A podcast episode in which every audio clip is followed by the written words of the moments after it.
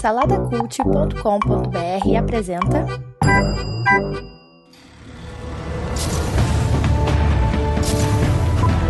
Sejam bem-vindos ao pós-créditos do Salada Cult.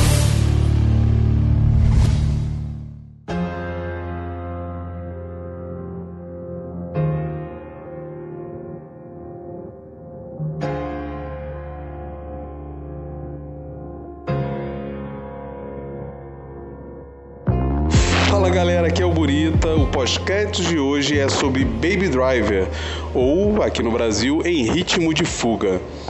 O filme. Eu, eu, na verdade eu nem tinha ouvido falar dele, vi um trailer só, achei legal e resolvi dar uma chance. Achei divertido e tudo mais. O protagonista é aquele garoto do A Culpa é das Estrelas lá, o Divergente também, meio sem graça com a menininha lá do Cinderela, aquele Cinderela que foi feito há um tempinho atrás, com Kevin Spacey, Jamie Foxx e outros com certa fama também, né? E tal.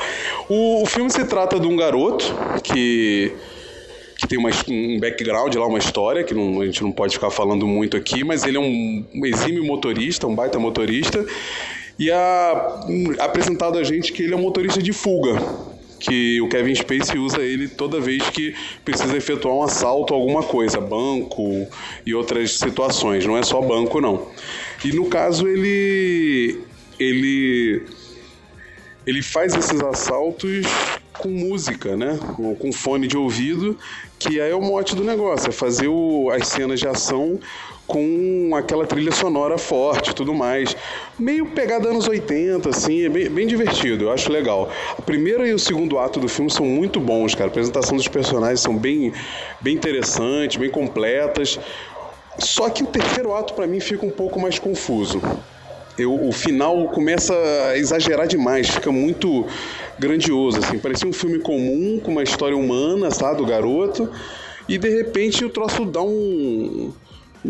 dá um- uma reviravolta inacreditável. Mas o filme vale muito a pena, cara. É um filme divertido, um filme de ação, tá em ação o tempo inteiro. Tem umas sacadas muito boas, a fotografia é muito bonita e tudo mais. As músicas, a trilha sonora também, pô, vale a pena. Então, assim, acho que é um, é um filme que vale a pena você ir no cinema, cara. Vale a pena você curtir e tal. Uma telona maneira, com um som bom. E, e dar uma, essa chance aí pro filme. Ele não é nota 10, mas eu dou um 3 scissors pra ele. Assim, acho que é recomendável. Vale partir lá e curtir e se divertir. É um filme sem muito compromisso, mas que entrega um resultado muito positivo. Valeu, galera. Esse é o pós-créditos, os minutinhos que podem salvar o teu bolso e o teu tempo.